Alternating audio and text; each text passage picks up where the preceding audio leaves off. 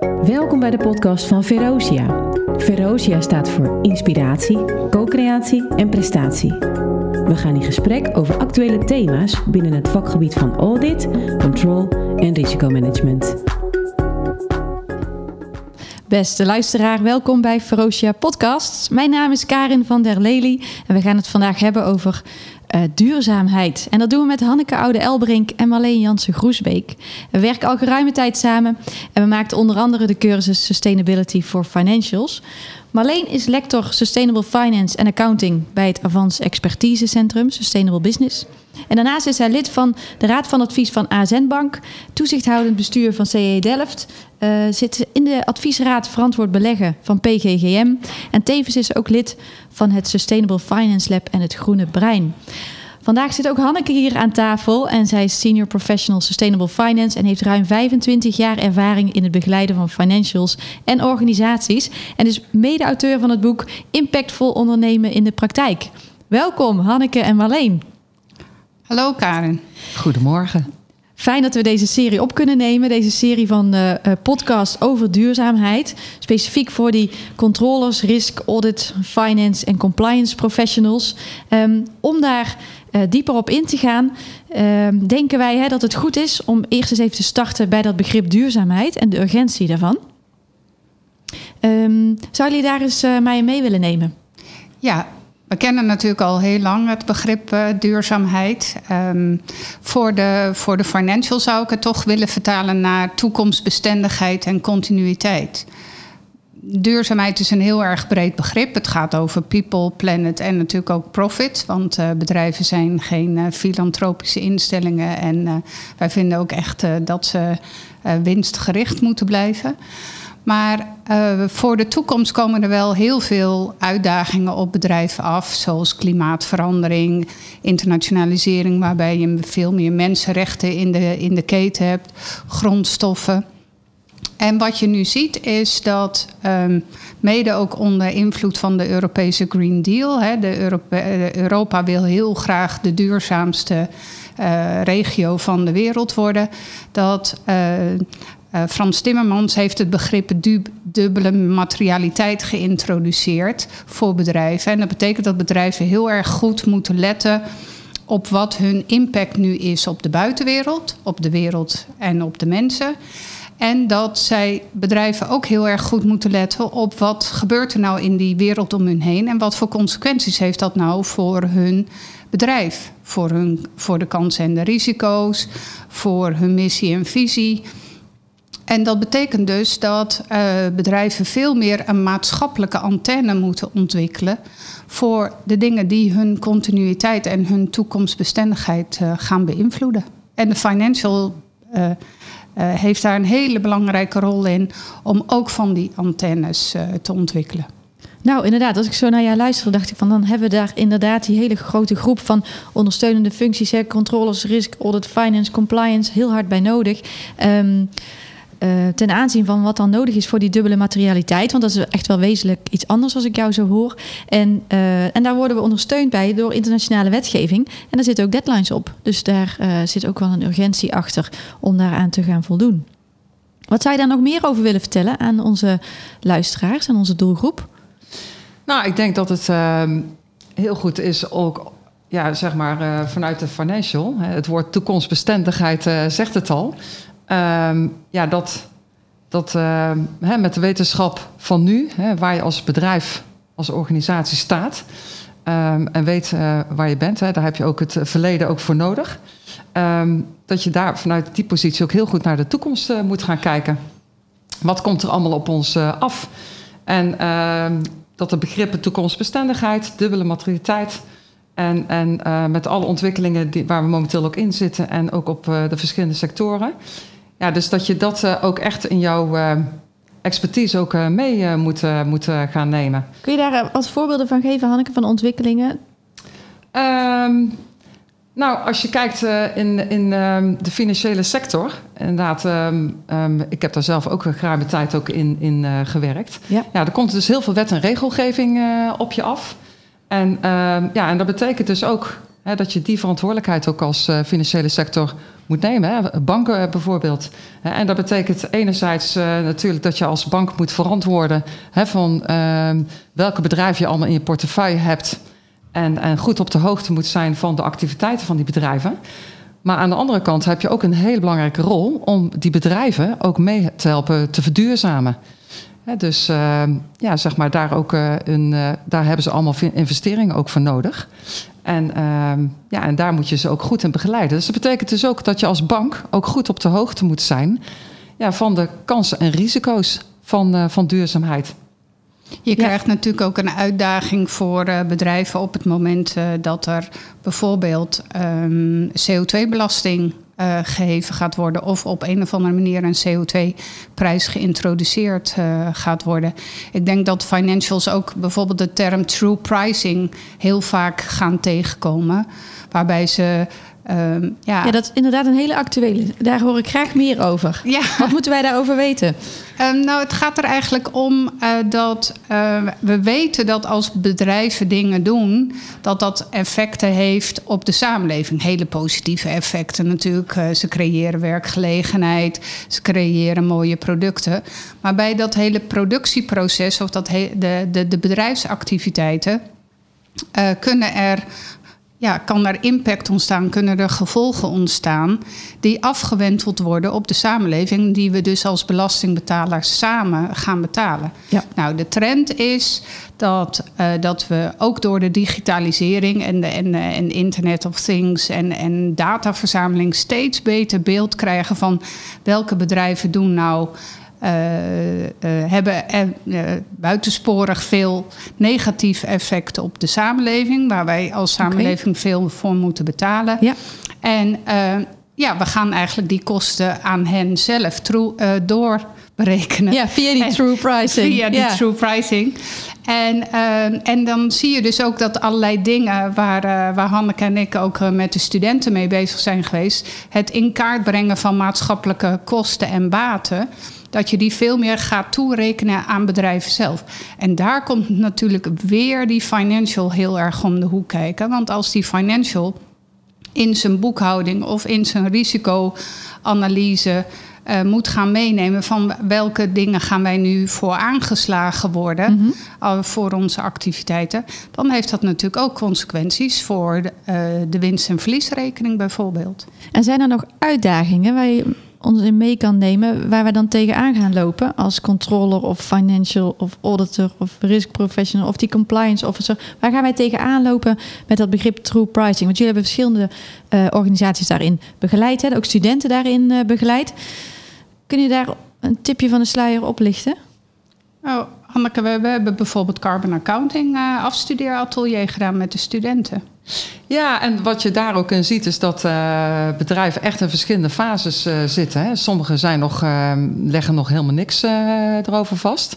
Hè, carbon accounting, zeg maar het, het, het, ja, zeg maar het sturen en verantwoorden op, op de CO2-uitstoot. En dat kan betekenen voor jouw eigen organisatie. Maar uiteindelijk gaat het om de hele keten. En ehm, nou, Green Gas, Greenhouse Gas Protocol heeft daar richtlijnen ook voor zeg maar, ontworpen. Hè, dat daar toch eenduidigheid in komt. Hè, de, de zogenaamde drie scopes. En um, wat je daarin uh, terugziet is dat bedrijven dus... Um, ja, die, zijn nog, die leggen nog helemaal niks vast, moeten helemaal van vooraf aan beginnen.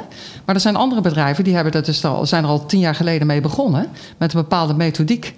En uh, ondertussen zijn heel veel bedrijven in hun directe omgeving er al mee bezig. En moeten ze dus weer die check hebben van... god, die methodiek die wij toepassen op het meten... en uiteindelijk het registreren van uh, CO2-uitstoot...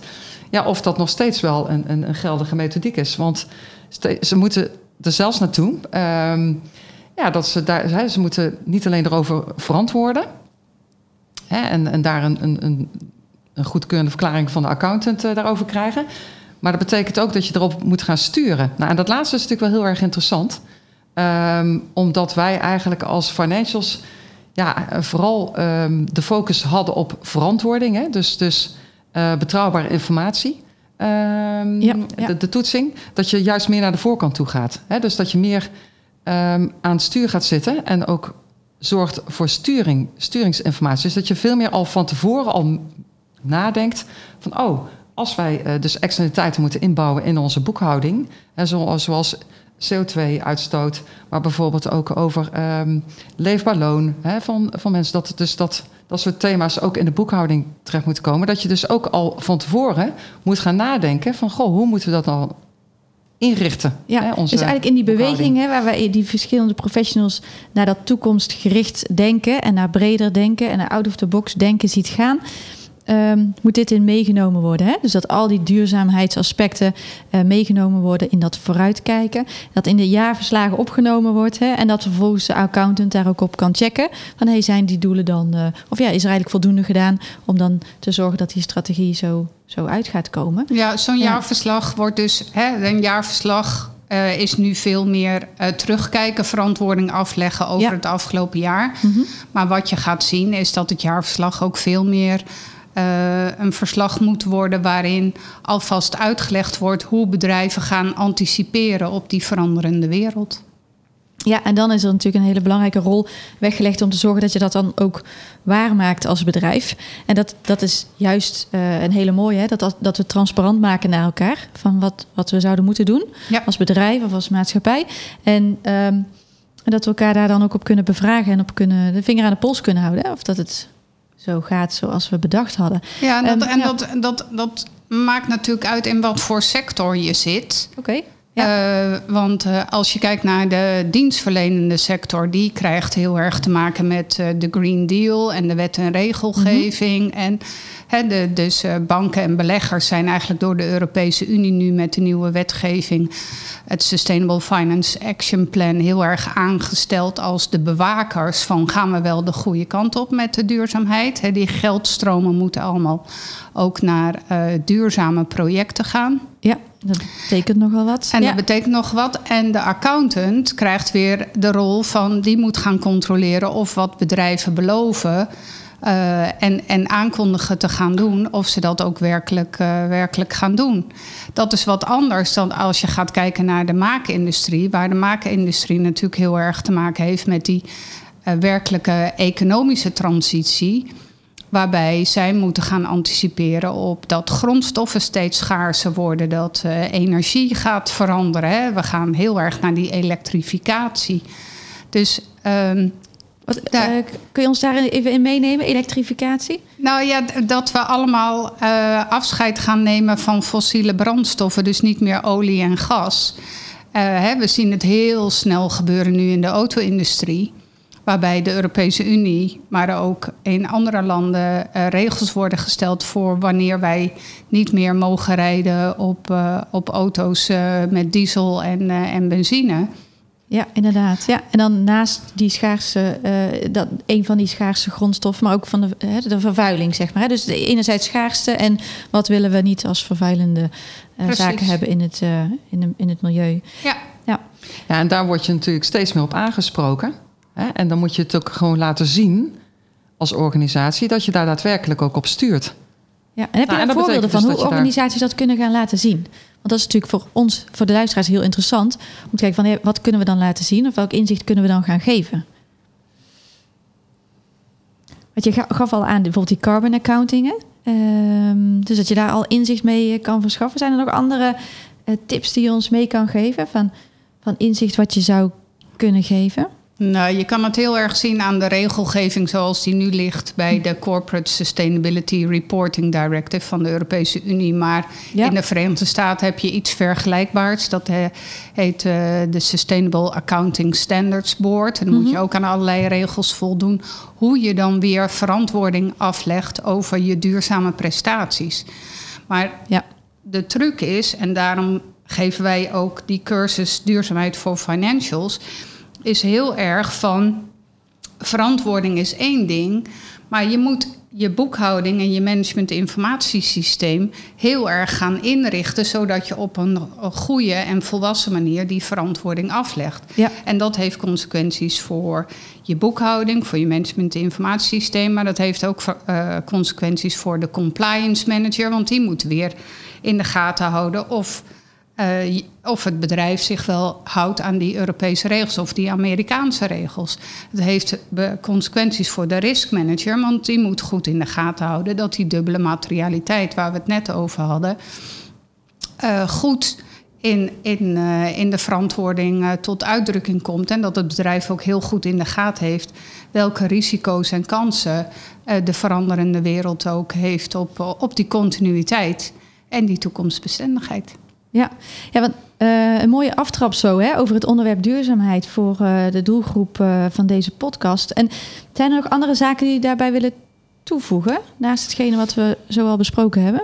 Nou, ik denk dat ehm, met de wet en regelgeving die er op ons afkomt en alle ontwikkelingen waar we in zitten en ook steeds meer bewust van zijn dat we daar iets mee moeten, is dat ehm, ja, je kunt het op twee kanten beredeneren van oh, dat wordt een enorme uitdaging, maar aan de andere kant ook een enorme verrijking van ons beroep als, uh, als financial. Door juist veel meer aan die voorkant um, um, mee te helpen. He, dus bijvoorbeeld dat je lid bent van een managementteam, maar ook um, zeg maar dat je in bepaalde platforms zit waar je in mee uh, kan denken. Dat je daar juist het voortouw kan innemen. En dat betekent natuurlijk wel dat je die onafhankelijke rol, die je toch wel vaak hebt als financial, dat je die heel goed kan behouden. Maar je kunt enerzijds een onafhankelijke rol hebben, maar toch juist ook wel heel erg ook weer op die adviesrol zitten, omdat er juist heel veel expertise, uh, die toch al bij de verleenstel zit, daarop ingezet uh, kan worden. Ja, je komt hier eigenlijk automatisch in terecht als je een hele volwassen rol aan kan nemen hè, binnen het bedrijf.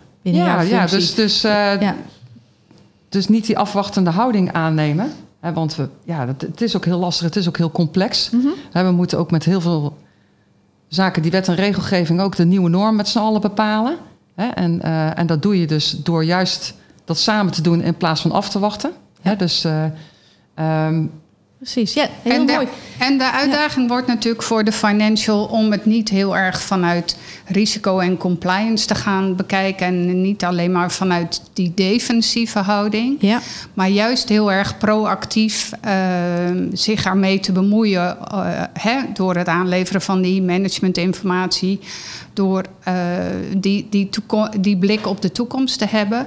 Want uiteindelijk gaat het over uh, de toekomstbestendigheid van, van het bedrijf. En ik, ik haal dan graag mijn, uh, mijn oude baas bij DSM, uh, Fijke Siebesma, aan. En daar heb ik een beetje mijn eigen draai aan gegeven. Van bedrijven kunnen alleen maar succesvol zijn in een wereld waar mensen zichzelf kunnen ontwikkelen. Maar dan wel binnen de grenzen van die, van die planeet. En dat zou eigenlijk uh, ja, de, de, de, het uitgangspunt van de financial moeten zijn. Van ja. hoe maak ik mijn bedrijf toekomstbestendigheid, gegeven alle beperkingen die we nu hebben vanwege klimaatverandering en, uh, en steeds schaarser wordende grondstoffen. Ja, een hele toepasselijke quote, denk ik, om zo uh, mee af te sluiten. Um, ja, we zien jullie graag terug in die andere podcast over duurzaamheid. Want er zijn nog verschillende onderwerpen die ook vandaag langskwamen, die echt de moeite waard zijn om nog eens uit te diepen. Zeker met uh, de ervaring die jullie hebben bij organisaties en bij die nieuwe lichting studenten ook, hè, die jullie uh, veelvuldig langs zien komen binnen het hoger onderwijs. Um, Hanneke en Marleen, bedankt voor jullie bijdrage aan deze podcast. Ben jij nou benieuwd naar de overige podcast van Ferocia? Beluister ze dan op www.ferocia.nl slash podcast of via je favoriete podcast app. Voor nu heel veel dank voor het luisteren en graag tot de volgende podcast van Ferocia.